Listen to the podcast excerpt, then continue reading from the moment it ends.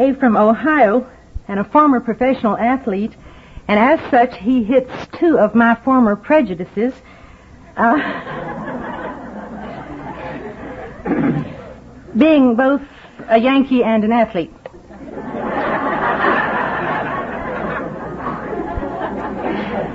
I will have to take time to tell you because I want you to love him, uh, as I have now for some time. I was very fortunate, although I grew up just over the Alabama border in northwest Florida. I was very fortunate to be brought up in a home where there was never any ill will, uh, spoken or otherwise, toward anyone because of race, religion, ethnic background, creed, belief. But with my mother's milk, I got this thing about Yankees. And uh, they did not think they were prejudicing me. They thought they were telling me about life as it, as it is and preparing me for realities. Now, of course, I grew up and got, you know, terribly knowledgeable and sophisticated and outgrew this family and uh, came to Texas to go to Baylor, and we had people from all over everywhere. And when I found myself liking somebody from the north, I would feel surprised, and I would think, why am I surprised? And then I would remember, oh, this is one of the enemy. Uh, you know, I'm forgotten there for a minute. And I suppose Al-Anon doesn't leave us any stereotyping or any prejudices because when West Texas sent me to parole service as delegate, I had never been to New York City. And I figured for Al-Anon I could handle it. I figured I would be mugged the minute I stepped off the plane. And those people would be rude to me. But that was all right, you know, I, I could suffer. Uh, a symptom of untreated Al-Anonism is being a martyr, and it takes long, some of us longer than others, you know, to get over it. I suppose my last defenses crumbled when the uh, delegate with whom I felt the most immediate and warm rapport was from Pennsylvania, followed by the one from Massachusetts, followed by the one from Ohio. And we are still friends, and we see each other and we communicate. And I have since been privileged to talk in New York, in New Hampshire, in Pennsylvania, in Michigan, in Illinois, and in Ohio, where I had one of the most beautiful experiences of my life. So much for his being a Yankee. I teach in a high school in Odessa where football is second only to oxygen in importance.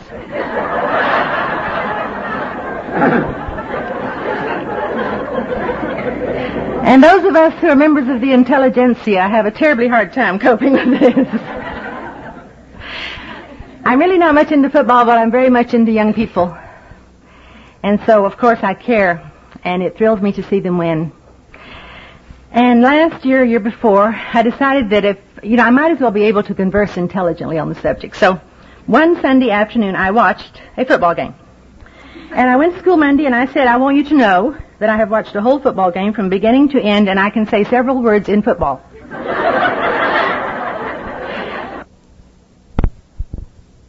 And they said, oh, come on, say so. I said, well, I, I learned about psyching the quarterback.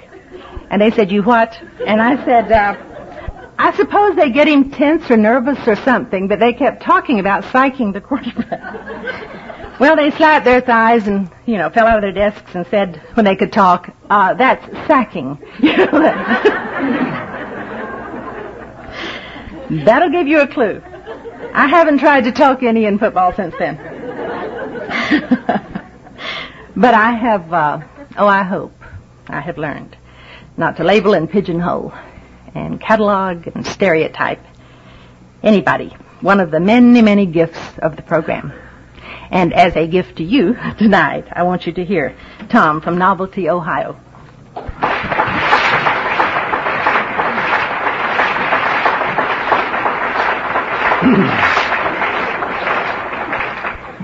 Thank you. For what? And I'm an alcoholic. Hi, everybody. With the help of God and hundreds of people, thousands of people in Alcoholics Anonymous, a few good sponsors, and my wife Betty, it hasn't been necessary for me to take a drink since April the 21st, 1963. And I know I don't, uh, I'm not going to impress anybody with that. I don't intend to. but I want to assure you that it certainly impresses me. I had a great day today. I, uh, Betty and I had a nice flight from Cleveland.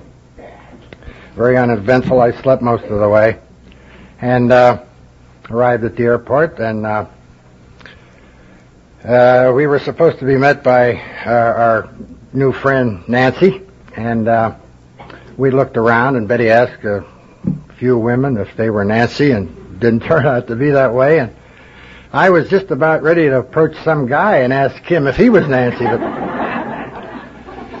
so I said, "Well, something happened. Well, that's no big deal. We'll get a cab and come on in," and that's the way it worked out. I have since found out that uh, Thor was uh, Nancy's husband was uh, looking for us. So hell, I wouldn't know how to identify uh, Nancy through Thor, you know. So that's the way the day started out, and we got down here and had a beautiful luncheon with some. Uh, great gals and guys. And you know, for 26 years, I I, I, I traveled around drinking and and uh, having all that fun, looking for a situation just like this. Uh, hundreds of gals and uh, uh, at luncheon, I had a, a dozen or so sitting around the table. The only deal is that uh, before all this happened, I uh, I sobered up and I learned those 12 steps in the big book, and I'm married and I have children. And now all of it happens all of a sudden. Isn't that super? Something that I'd been searching for all those years. And then I couldn't wait to get back to the pool. I uh, got into my swimming trunks and got out in the pool, and I was going to try to relax and possibly go over some of the things that I would attempt to say here tonight. And no sooner had I got in a reclining position very comfortable, and closed my eyes, and I heard this voice, and I opened my eyes, and there was a beautiful girl standing there. It looked something like this, Linda. So uh, I, I stood up and uh, asked her to sit down, and uh, she started telling me about the, the the terrible time that she had had this past two weeks up in Michigan. And I, my heart went out to her, of course, and I, I sat there and listened and listened, and I thought, my God, this uh, gal is really having it tough. And I says, well, you really need a weekend away. And she says, you can say that again. And, uh, you know, I wanted to carry on the conversation. And so I said, uh, how long has uh, your husband been sober? And she stood up and she says, my God, I didn't know he was drunk. So I hadn't even been in the pool yet and I was in hot water. And I had already uh, just two hours on the premises probably, and I'd broken everybody's anonymity. so you know how it's going for me. But it's indeed a pleasure to be here. I'm very grateful to be a part of your second Al-Anon conference. It's a real tremendous privilege. This is my first uh, experience at an Al-Anon function, and I'm really happy about it. Uh, the big book tells us to tell what it was like what happened and what it's like now. And I'll attempt to do that briefly. My sponsors have always told me that it doesn't make any difference how you get into Alcoholics Anonymous. The important thing is to get in, stay in, and stay sober. And uh, my higher power, whom I had drifted apart from at this particular time in my life, uh, I didn't ask him for help, but uh, the one I live with Betty, she gave me a choice. You either call Alcoholics Anonymous or I'm going to leave with the children. And that's how I entered into the fellowship of AA. And as Henry, my sponsor, says, it don't make any difference as long as you get in and stay in. Well, I was forced into AA. I don't remember uh, the first time I got drunk. Like a lot of you uh, alcoholics, I uh, I did it from the time I was a sophomore, I would say, in high school and I liked uh, what it did to me. I didn't like the taste of alcohol, and uh, I, I, liked the results. I liked what it did to old Tom. And I can never re- forget my dad, a few years after I had sobered up, sitting around the kitchen table talking about AA. And I told him that. I said, you know, I, I, I never liked the taste of it. And he looked me right in the eye and he says, I thank God for that.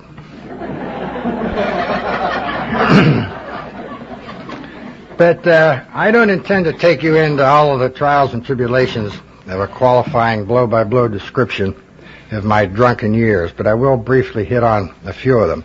In high school and college, I was in a lot of trouble from drinking, but I thought it was part of the game. I had a lot of fun. I was enjoying myself at that particular time in my uh, career. And uh, as Blanche had mentioned, I was uh, somewhat of an, athlete, a little bit above average, I guess. And uh, that's all I lived for was sports, particular football. And uh, that's all I would do. Uh, I was the kind of a guy that it was almost impossible to have somebody tell me I had to do something. I would do the opposite. I was a failure in high school. I was a failure in college. I ended up at the College of William and Mary. And after my second year, having to go to summer school, I decided to drop out and join the Air Corps, which I promptly did. Now, I was always trying to fool my parents and friends, and I thought that I would be fooling them this time, not letting them know that I was a failure, and I would uh, join Uncle Sam's Air Corps and be a hero. So uh, I signed up and I went back home to wait to be called into service. And in those in that particular time, we weren't equipped for aviation cadet training. War had broken out, of course, but uh, we didn't have the facilities, and I had to wait for a period of 10 or 11 months before I was called. So I promptly moved in on my mother and father and started to live the life that I had learned to love, drinking and having fun, I thought. And uh, proceeded along my way, and one day I ran into a fellow uptown, my high school coach. And he suggested that I pull myself together. And I guess if there was any guy in the world that I would have paid any attention to at that particular time in my life, it was Reg. And uh, he says, why don't you go up and try out with the Pittsburgh Steelers? And I said, well, I only have two years of college, and I'm not qualified. And he says, go on up and try out. So I drank a few more days and thought about that. And to make a long story short, that's exactly what I did. And I was privileged and fortunate enough to make the ball club. And I won't give you a blow-by-blow description of that either. It was a tremendous honor, something I'd lived for all my life. It was my life. I love football. Uh, I loved to back up the line, and I used to love the bus guys. It just took out all that, uh, whatever in me. It took out that hate and animosity, and I just, I just loved it. I would have played for nothing. And back in those years, I damn near did. So that's that's that's the way it was going for me. And after, I'll tell you one thing that happened in that 1942 season. I was uh, after one of the ball games. I had taken a Pittsburgh Steelers station wagon. They had three of them for the staff of the club, and momentarily I guess I had a blackout and thought I was part of the staff. So I borrowed that wagon without permission. And I did this for a couple of reasons. You know, long before I had a drinking problem, I know today that I had an ego problem. And this car, this wagon, had uh, Pittsburgh Steelers Football Club on both sides of the door, and it was impressive, and everybody would know who I was, and that's why I took it. And I was riding around that afternoon, hitting all the spots in uh, the uh, the district, and uh, picking up friends. Drank all evening and into the wee hours of the morning. And I struck a pedestrian walking across Liberty Avenue, 2, 3 o'clock in the morning, knocked him down, and uh, scared the daylights out of me. I, my reflexes were still fairly good in those young years, and I swerved the car, and but I, I did cause some serious damage. We all got out of the car and uh, had the elderly gentleman up against the front of the automobile, both doors open he was bleeding, his leg was cut, and he was uh, shaken. And uh, I asked him if he wanted to go to the hospital. He didn't want any part of that. To make a long story short, he, he turned and he saw the Pittsburgh Steelers sign. And he says, my God, he says, you're Tom Brown. I was at the game today, and I saw you play.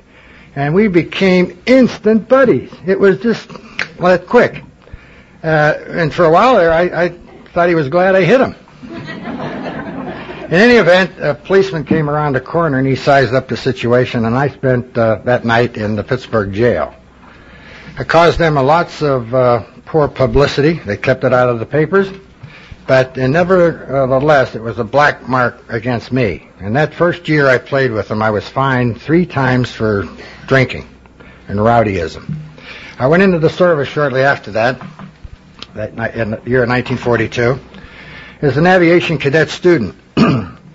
And uh, that was a year and a half of uh, a beautiful uh, life. I loved it. I loved to fly an airplane. And I was good at it. I was a good pilot. I was a lousy ground school uh, student. You go, you fly in uh, one week you fly in the morning and go to ground school in the afternoon, and the next week they change it around and you do just the opposite. I was getting excellent grades in my ability to handle the aircraft, but I was failing in every other subject. Uh, I just didn't apply myself. It didn't interest me. Nobody could tell me I had to do it. I didn't want to do it. And I just refused. And as a result of that, I was just getting by. For an example, they had a they had a one uh, examination on battleship and aircraft recognition, and uh, some of you are probably aware of that, been experiencing it. But they would flash a silhouette up on the screen that quick of a battleship, and we were supposed to write down the class and the country and how many guns and the whole deal. And hell, they all looked alike to me, you know, and so I'm cheating like I'd always done. And uh, the captain, after we were finished, made the announcement that he knew that there was a few cadets cheating. But if they would report to the orderly room that night, possibly something could be done that would prevent being kicked out of the Air Corps. And I, I was too clever. I knew he hadn't caught me. And I decided I wouldn't go. But as uh, 7 o'clock rolled around, I thought, well, I, can I take the chance? So I went down there, and uh, there was 18 or 19 other cadets standing around waiting to see him, too. I don't know how we won the war. In any event, uh, I had a couple of weeks, three weeks to go to graduate as an, an officer, and uh, I celebrated. I went out and got drunk, and I was slated to fly the next morning. And I took off, and I flew that AT-6 in the exact opposite manner in which they had taught me. It was easily recognizable from the tower that there was something wrong. I banked at a very low altitude on takeoff, and they called me and told me to report back immediately, which I did. And shortly after seeing the condition I was in, I was restricted, and uh, a few days later washed out of cadets. And I became real tough to handle. I just wouldn't do anything. And I found out the hard way that you don't do that and get away with it when you're in the service. I spent a lot of nights in the guardhouse for failure to comply with orders and so forth. But people were always helping me out. Maybe due to the background that I had with the Pittsburgh Steelers. I'm sure that was uh, a part of it. And my CEO at that time got a hold of my record and found out that I'd played with Pittsburgh. He put me in charge of a basketball team at Lowry Field, number two. And uh, I couldn't even handle that terrific job. I was a failure there also. I got drunk. I never showed up at the games, and I was just a damn poor coach. But uh, shortly after that, General Arnold issued an order that all ex-professional ball players be assigned to one of the four air forces. I ended up at Riverside, California, at the Fourth Air Force, where I played football for the Flyers for a couple of years. After that first year, uh, they were in dire need of uh, raw material in Europe, so they were going to put us in the infantry. But uh, it didn't happen that way. We were sent to Havana, Cuba, to keep us out of the infantry, to save this great big football team. And I went down there, and I just like to mention this to you because Betty told me to put it in my story, and I have learned to do what Betty tells me. And uh, we went to Havana, Batista Airfield, and uh, all I had was a couple of PT classes uh, every day, and I couldn't even handle that. I was just uh, always in Havana having my good time. And uh, one weekend, the whole base was quarantined for some reason or other, and I thought that was for everybody but me. And I got a Jeep by, I don't know what method, but I was drinking at the club, and I got a Jeep, and I, I had a fake pass, and I went through the gate, went into Havana. I was the only one in town, the MPs and me, and they were all looking for me. I caused a lot of commotion. I resisted arrest, and I was worked over pretty good that night, and I woke up in the stockade. And I'd been in lots of jails for drinking. And uh, this was no different. In fact, this was a little worse than any I'd ever been in. But I was given six months at hard labor. And it almost destroyed me. And I like to tell you about it. I, I think for the first time in my life, I had lost all hope about ever, ever getting out of that darn jail.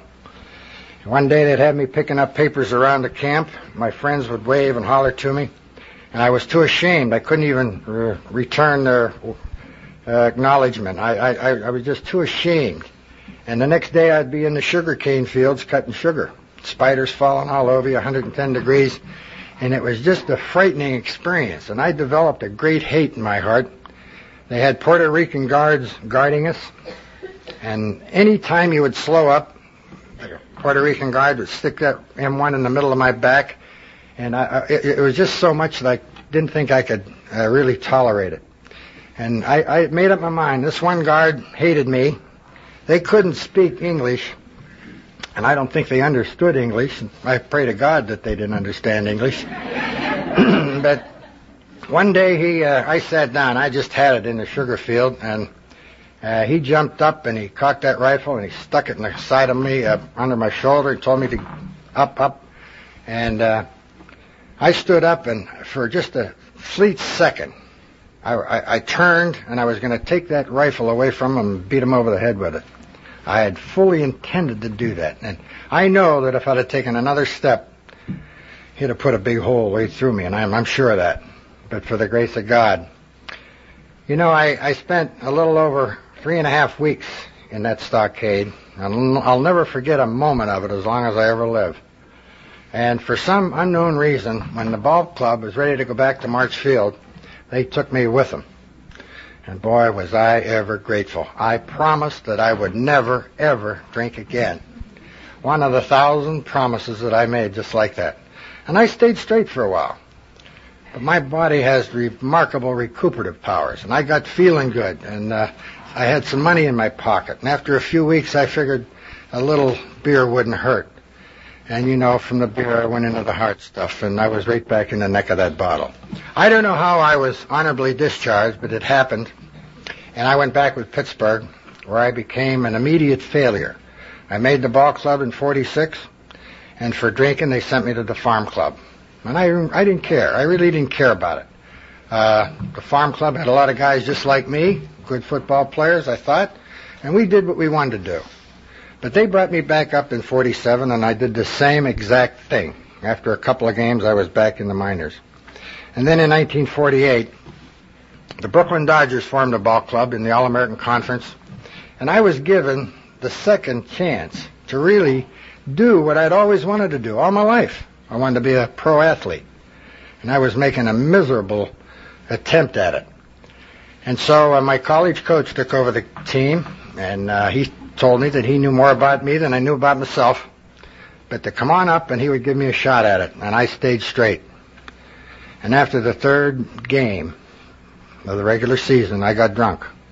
I destroyed a hotel, my roommate and I, and uh, wrecked it. And the next morning, I was called before the coach and the staff and was given my immediate release. They didn't have a farm club. It was a newly organized team, the Brooklyn Dodgers. And I was out. I had no place to go. I was too humiliated and ashamed to go home and face my people. So I went to the Erie, Erie Vets team in Erie, Pennsylvania, where I played there that remaining year in 1948. And that's the last year that I had ever played football. After that season, I got into some jams in Erie. I was uh, in an assault and battery charge. And the judge who was uh, sentencing me told me to get out of Erie and never come back. My coach went to bat for me and a couple of people in town with some influence, and I got out of Erie quick. I have been back. My work takes me into Erie, but I'll tell you, I am the most careful person you've ever seen when I'm in Erie, Pennsylvania. I ran from coast to coast, back and forth five or six different times to look for my pot of gold. Never finding it, of course. Always calling my mother and dad for help, for money. I called my dad for from every state in the union practically. He did. He wasn't made of it. He would borrow it. He always saw to it that I got it. And I also asked him about that when he was visiting Betty and the kids and I in Willoughby, Ohio. I says, "Why did you always, without fail, see to it that I got the money that I asked for, wherever I called you from. And he looked me right in the eye, and uh, he says, because I never, your mother and I never knew when you may have been telling us the truth. And boy, that stayed with me for a long time, I'll tell you. Anyway, I finally ended up back in my dad's house, broke, disgusted, a real bum to say the least. I'll never ever forget waking up on the living room floor of his home, and he had his foot in my ribs, and when I looked up at him, he said to me, he says, I want you to get up off that floor and get the few things that you have together in this house. And to get out, he says, I never want you to come back. You know, I hated him. I just, where was I going to go? He was putting me out of the house, and of course my mother and he had a terrible fight over this. But I got up and I got out. He knew what he was doing. And I went into Pittsburgh and I got a job in Pittsburgh. I was making good money as a jobber salesman for a plumbing house. If I'd have been making a $100,000 a year, it wouldn't have been enough to satisfy the things that I was doing. I was a big shot. When I drank, everybody drank. It took a lot of money. Even when I didn't have it, everybody drank. I saw to that. And uh, it got so bad that they were hounding me for uh, the finance companies were on my back. They were bothering my employer. So I did the only thing that I knew how to do, really. I, I just ran away from Pittsburgh. I figured I'll go somewhere else and start all over, as I'd done all my life. And I ended up in Cleveland. Got a similar job in Cleveland. It wasn't too difficult. And I thought I'd never hear from those finance companies again. But boy, in a few weeks they had me, and I was by that time I had a couple of more going for me, and it was it was a disaster. My employer uh, bailed me out of that and took so much out of my pay. And then about this time, uh, the good Lord put Betty in my path. I like to think that way anyway. And we had a whirlwind courtship. We uh, we had a, just a wonderful time. We liked to dance and do the same things, and liked to drink together. And uh, so after about a year, I uh, popped a question. I said, uh, "Let's get married." And she, without any hesitation, she says, "I couldn't do that." She says, "You drink too much." And she says, I don't like the things that happen to you when you drink. And I says, my God, you drink as much as I do. She says, yes, but I don't get into the trouble that you get in. So I says, well, what will it take? And she says, I don't know. She says, but I just can't marry you. And I says, I'll quit drinking. So we made a deal and I quit. What the hell? That's not too difficult. So I quit again. And, uh, we were married. Now, I, I don't get into that honeymoon. Betty, uh, We'll talk to you about that tomorrow night. I, I, I don't remember the honeymoon, to be honest In any event, I started,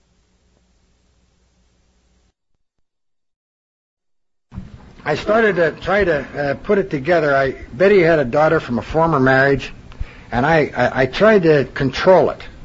And I promised her with all my heart that I would just drink weekends. And I tried this. And pretty soon, I was starting on Thursday, and then on Wednesday, and then on Tuesday. Pretty soon I'm right back in the daily drinking again. And I got into lots of trouble. And I'll never forget uh, the promises that I made uh, Betty. I'd get on my I'd get on my knees and beg her for another chance, and she always did this. She always gave me another shot at it. I'd like to mention uh, the next to the last drunk went something like this. I had changed jobs, always beating them to the punch.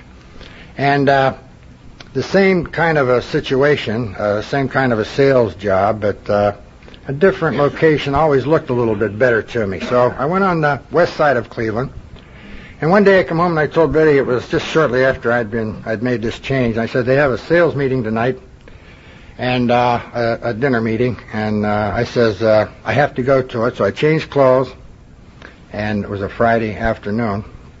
And I says uh, you needn't worry uh, I won't drink. So uh, Betty, at that particular time in our lives, she we had the little girls who were growing up. She'd trot these kids out and make me swear on their heads that I wouldn't drink. And I got into that, and uh, you know, I I'd swear on their heads and I'd swear on the Bible, and that was it. I went over to the west side, and at three o'clock that afternoon, I was drinking uh, martinis. And I drank till about 7 o'clock, and I went to the meeting. And the last thing I can remember was sitting down at a great big round table with the uh, sales uh, force around it, and my new employer.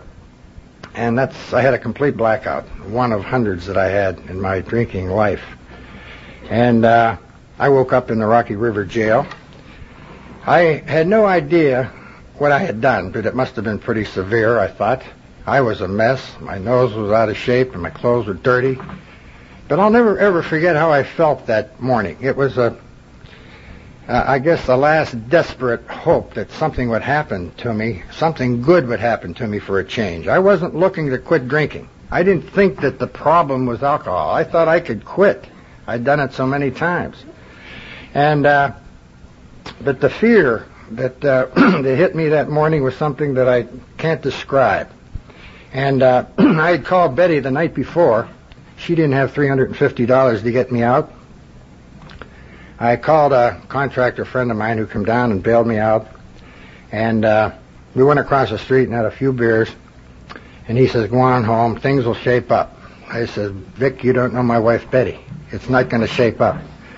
And I went home. We had one of the worst quarrels and fights that we'd ever had.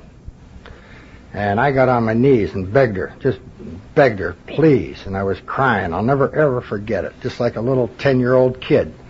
Give me one more crack at it. And I guess she had some compassion in her heart and she did that. She gave me another chance. It was around Christmas time and I, I just couldn't get a job. Nobody would hire me. My my uh, exploits around town had everyone knew about it, and there was just no way that I could a job in my line of work. So I took a job at the Bailey Clothing Company for a dollar and a half an hour. I'm not making fun of that, but it was a, it was a job. We didn't pay any bills, but it kept me busy, and I stayed sober. And then the opportunity presented itself, one that I'm currently enjoying. A job opened up uh, as a manufacturer's representative and I told Betty that uh, I had to go to Indiana, and uh, don't worry, I says, uh, I won't drink.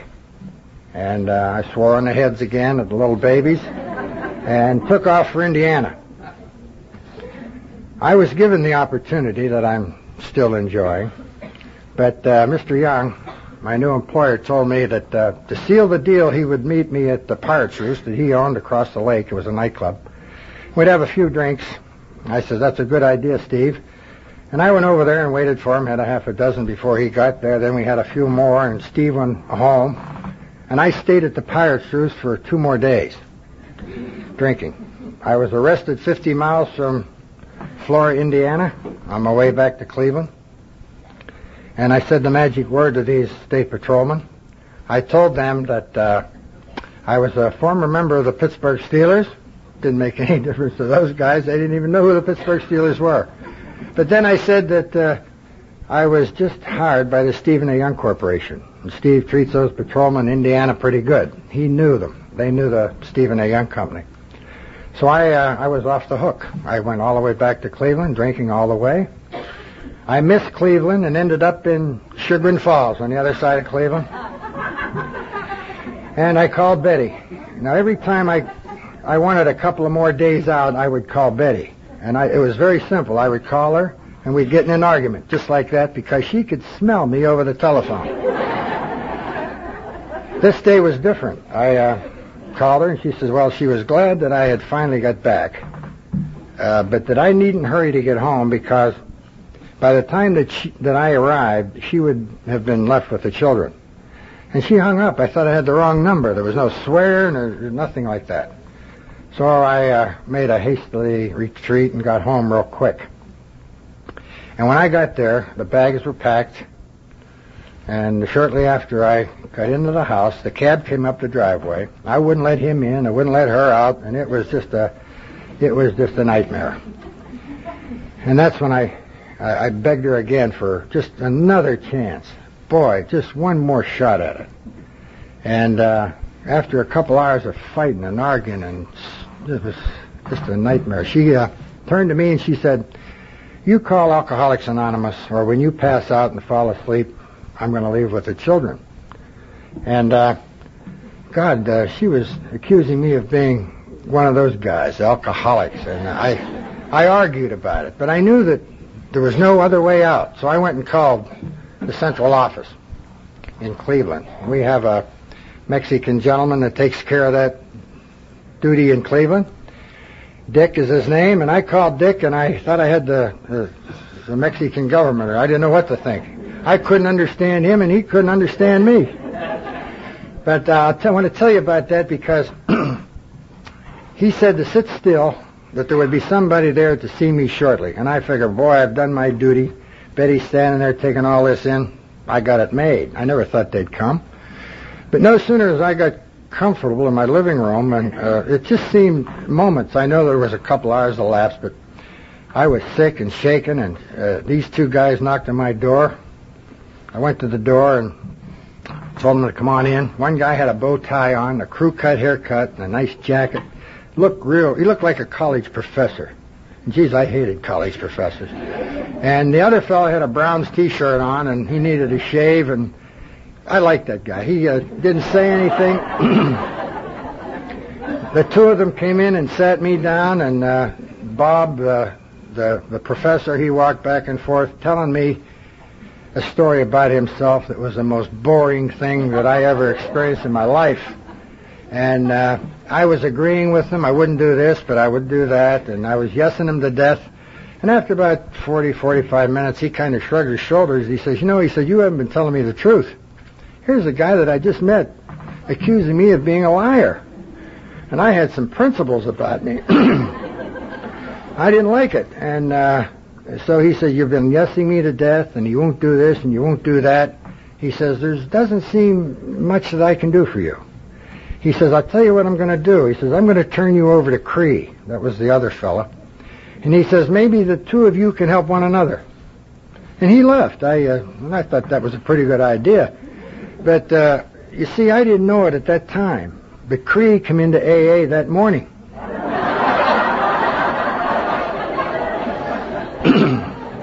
we sat there and uh, we looked at one another for a while, and uh, he had a list of all the meetings, and uh, he says, "I'll tell you what." He says, "I'll come back tomorrow, and we'll we'll go to a couple of these." I says, "Great." I never thought I'd see Cree again, but Cree came back. He came back the next day, and uh, he took Betty and I to our first AA meeting.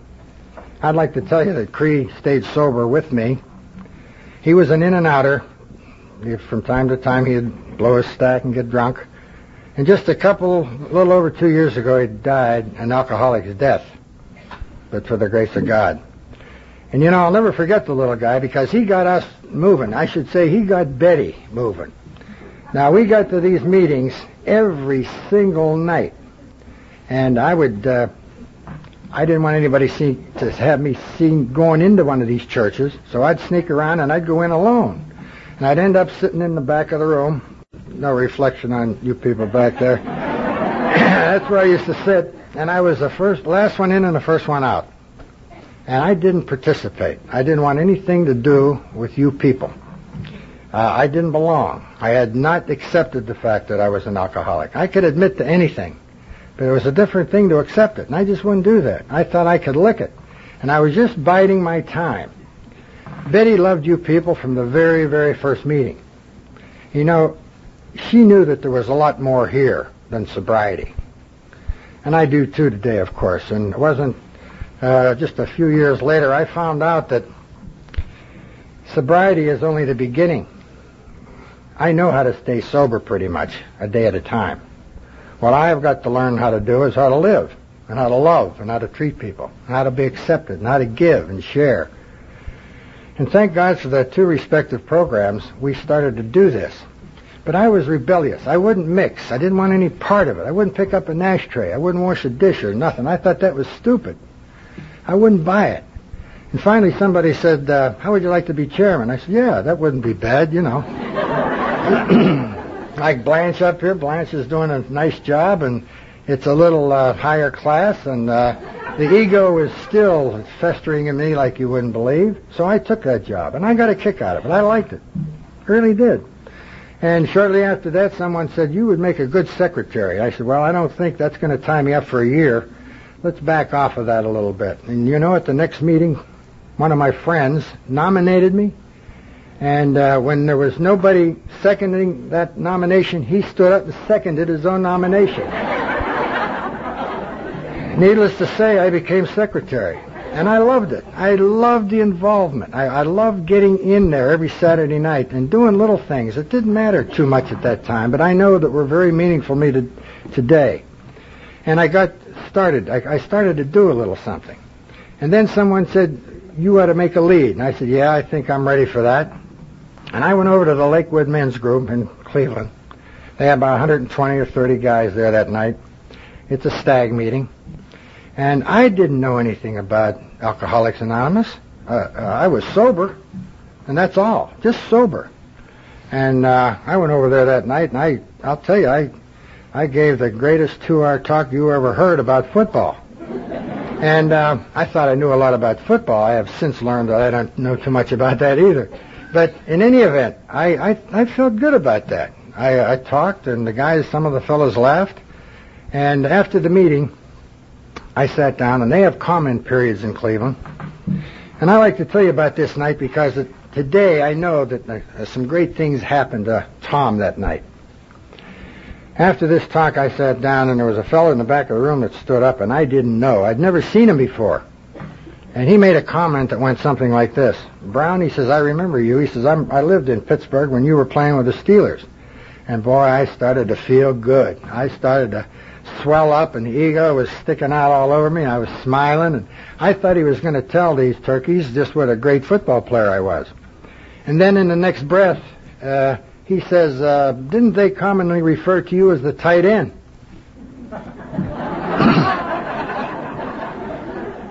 And then he sat down and you know, uh, everybody laughed that night and, uh, everybody but me. And I thought that he was making fun of me at my expense.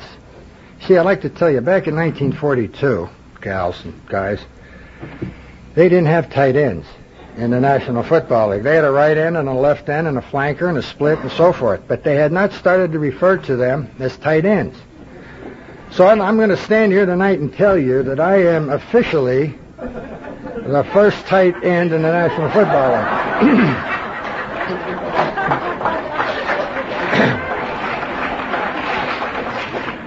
In any event, I didn't like the crack, and after a few more comments, I went back and I was going to tell this guy off.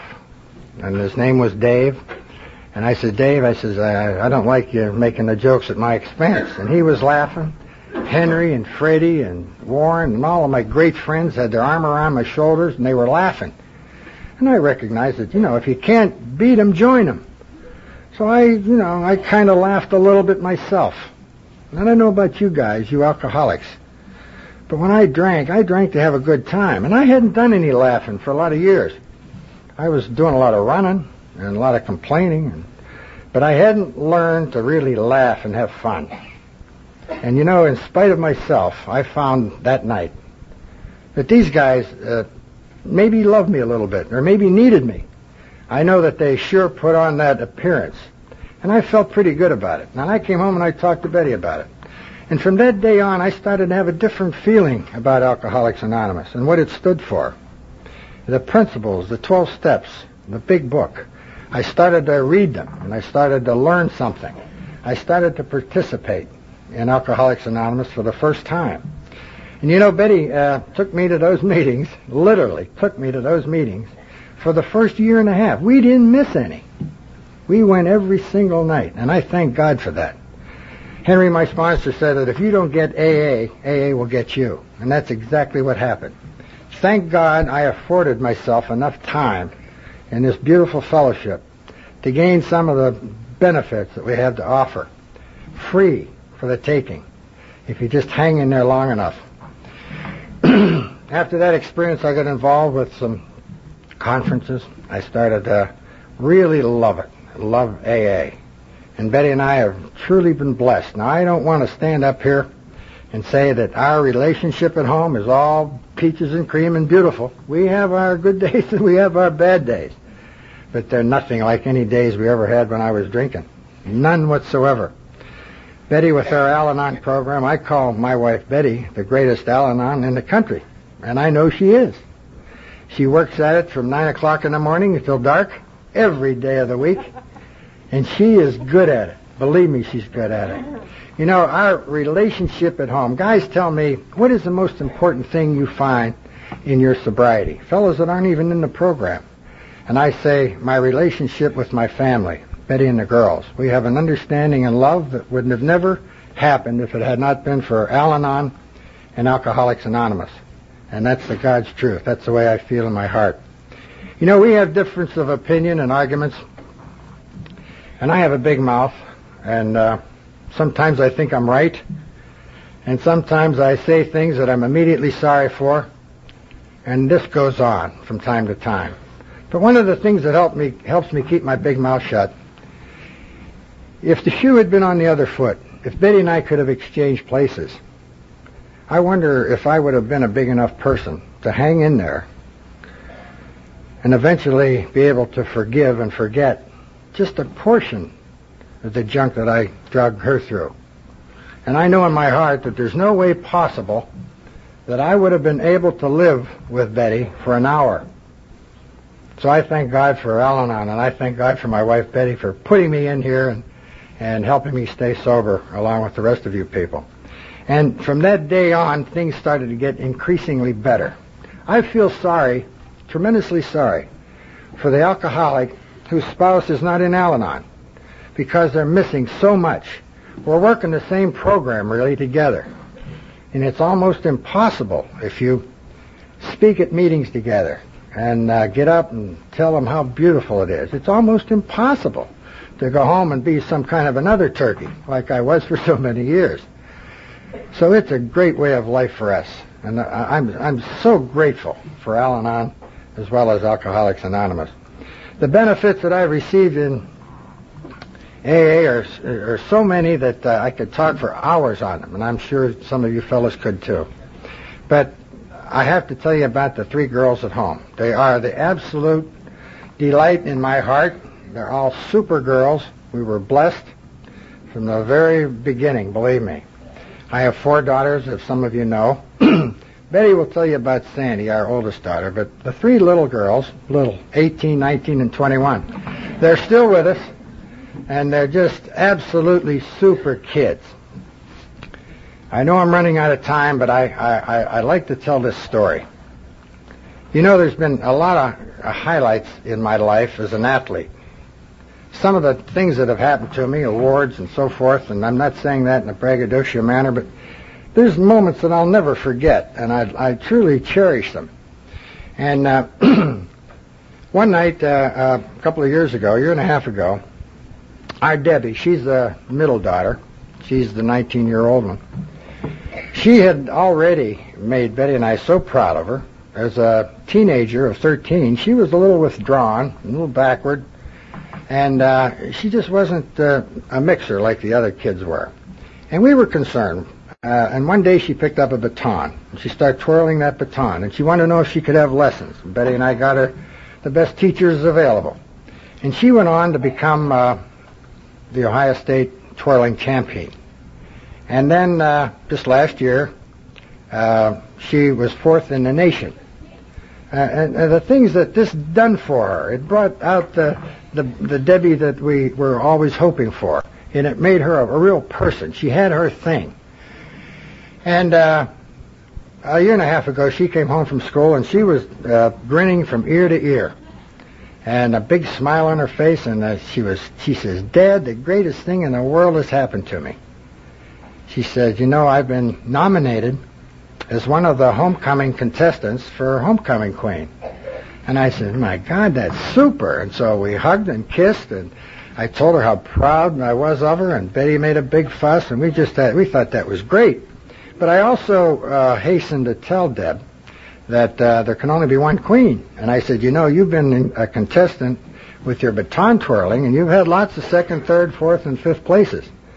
So just prepare yourself. I says, you're my queen right now, Deb.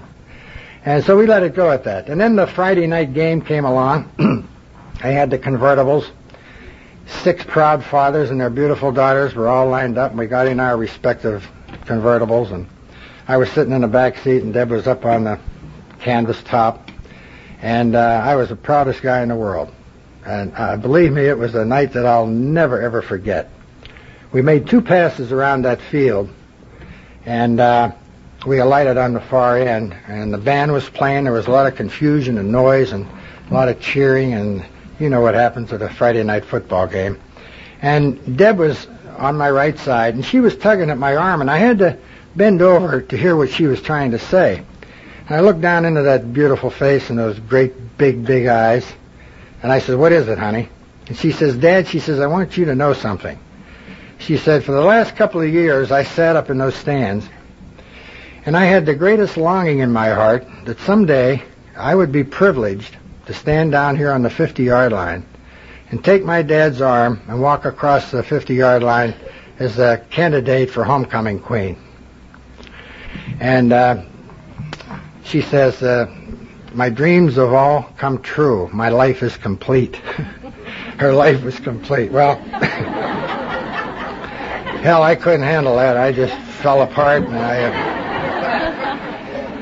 I cried and I kissed Deb and hugged her, and the other fathers didn't know what was happening, but uh, it didn't matter. And I, uh, I walked across that 50-yard line with Deb, and uh, we stood in a half circle in front of the grandstand. And there wasn't any fanfare or anything like that. They just announced over the PA system that their new homecoming queen for 1979 was Debbie Brown. And I damn near fainted. In fact, I think I did faint. And we went up to the pizza parlor and celebrated with the kids, and uh, then they went on their individual parties, and Betty and I came home. And we thank God for together for that beautiful night, a night that is as great as I'll ever experience in my life. And I know, and we also talked about the gratitude that we have for our two respective programs. And you know, at the rate I was going, every morning that I'm privileged, and I say privileged to wake up, because it's a bonus day for me, at the rate I was going, I would never, ever, I wouldn't be standing here tonight, let alone being in attendance at that homecoming party that we had. There was no way possible that I could have lived that long. Some of the places that I used to frequent in the Cleveland area, today I wouldn't last five minutes down there, and I know it. So I am thankful to God uh, for sobriety and for this new way of life that I have just begun to find and to work and to cherish and to love.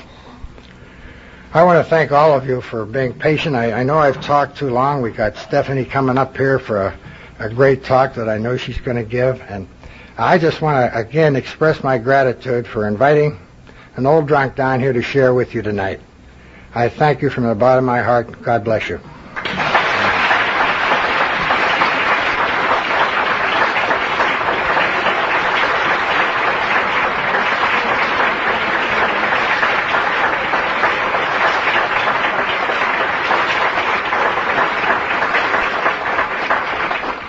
Isn't he beautiful?